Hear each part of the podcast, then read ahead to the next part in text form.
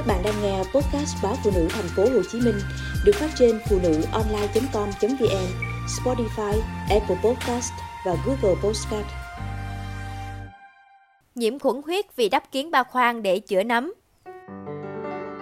Nghe theo lời truyền tai kiến ba khoang có thể chữa nấm, nhiều người đắp loại côn trùng này phải nhập viện vì lở loét, thậm chí nhiễm khuẩn huyết. Từng bị kiến ba khoang đốt và phải đi viện, song mới đây, LTV 19 tuổi Hà Nội lại bị bỏng rát vùng kính do loại côn trùng này.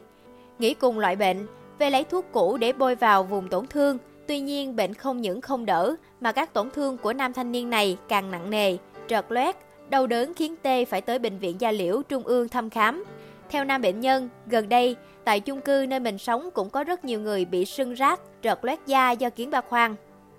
Tương tự chị TH, Hà Đông, Hà Nội cho biết, buổi sáng ngủ dậy, chị thấy hơi nóng rát ở vùng gò má, gần sát mắt. Khi rửa mặt soi gương thì thấy có vệt đỏ như vết zona.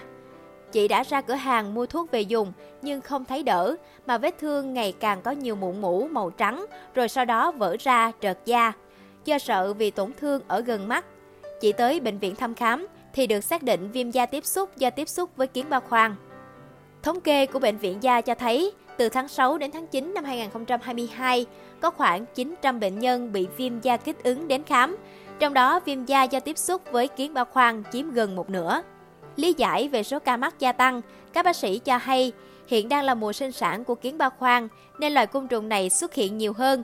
Kiến ba khoang ưa thích ánh sáng đèn ban đêm nên bay vào nhà theo ánh đèn, đậu vào quần áo, khăn mặt, giường chiếu, chăn màn. Khi vô tình tiếp xúc phải chất độc trong cơ thể của kiến, bệnh nhân sẽ bị tổn thương da. Bác sĩ chuyên khoa 2 Nguyễn Thị Thanh Thùy, trưởng khoa điều trị bệnh da phụ nữ và trẻ em cho biết, bên cạnh số ca khám gia tăng, đơn vị này cũng ghi nhận nhiều trường hợp bệnh nặng do sai lầm trong điều trị. Theo đó, rất nhiều bệnh nhân không đến khám ở bệnh viện mà lại tự mua thuốc về uống và bôi. Rất nhiều người không nghĩ do tiếp xúc với kiến ba khoang mà lầm tưởng mắc bệnh zona nên sử dụng thuốc aclyclovic để bôi và uống. Điều này vô tình làm cho tổn thương lan rộng hơn. Một số bệnh nhân do ngứa ngáy khó chịu cũng có thói quen chà sát, cào gãi.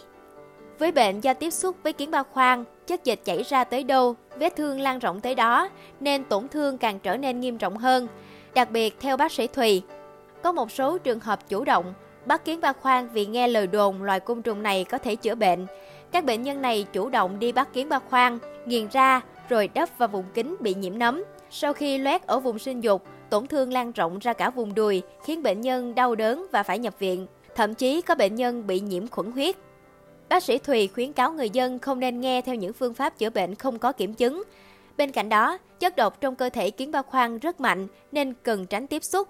Tuyệt đối không nên dùng tay để bắt, giết kiến ba khoang.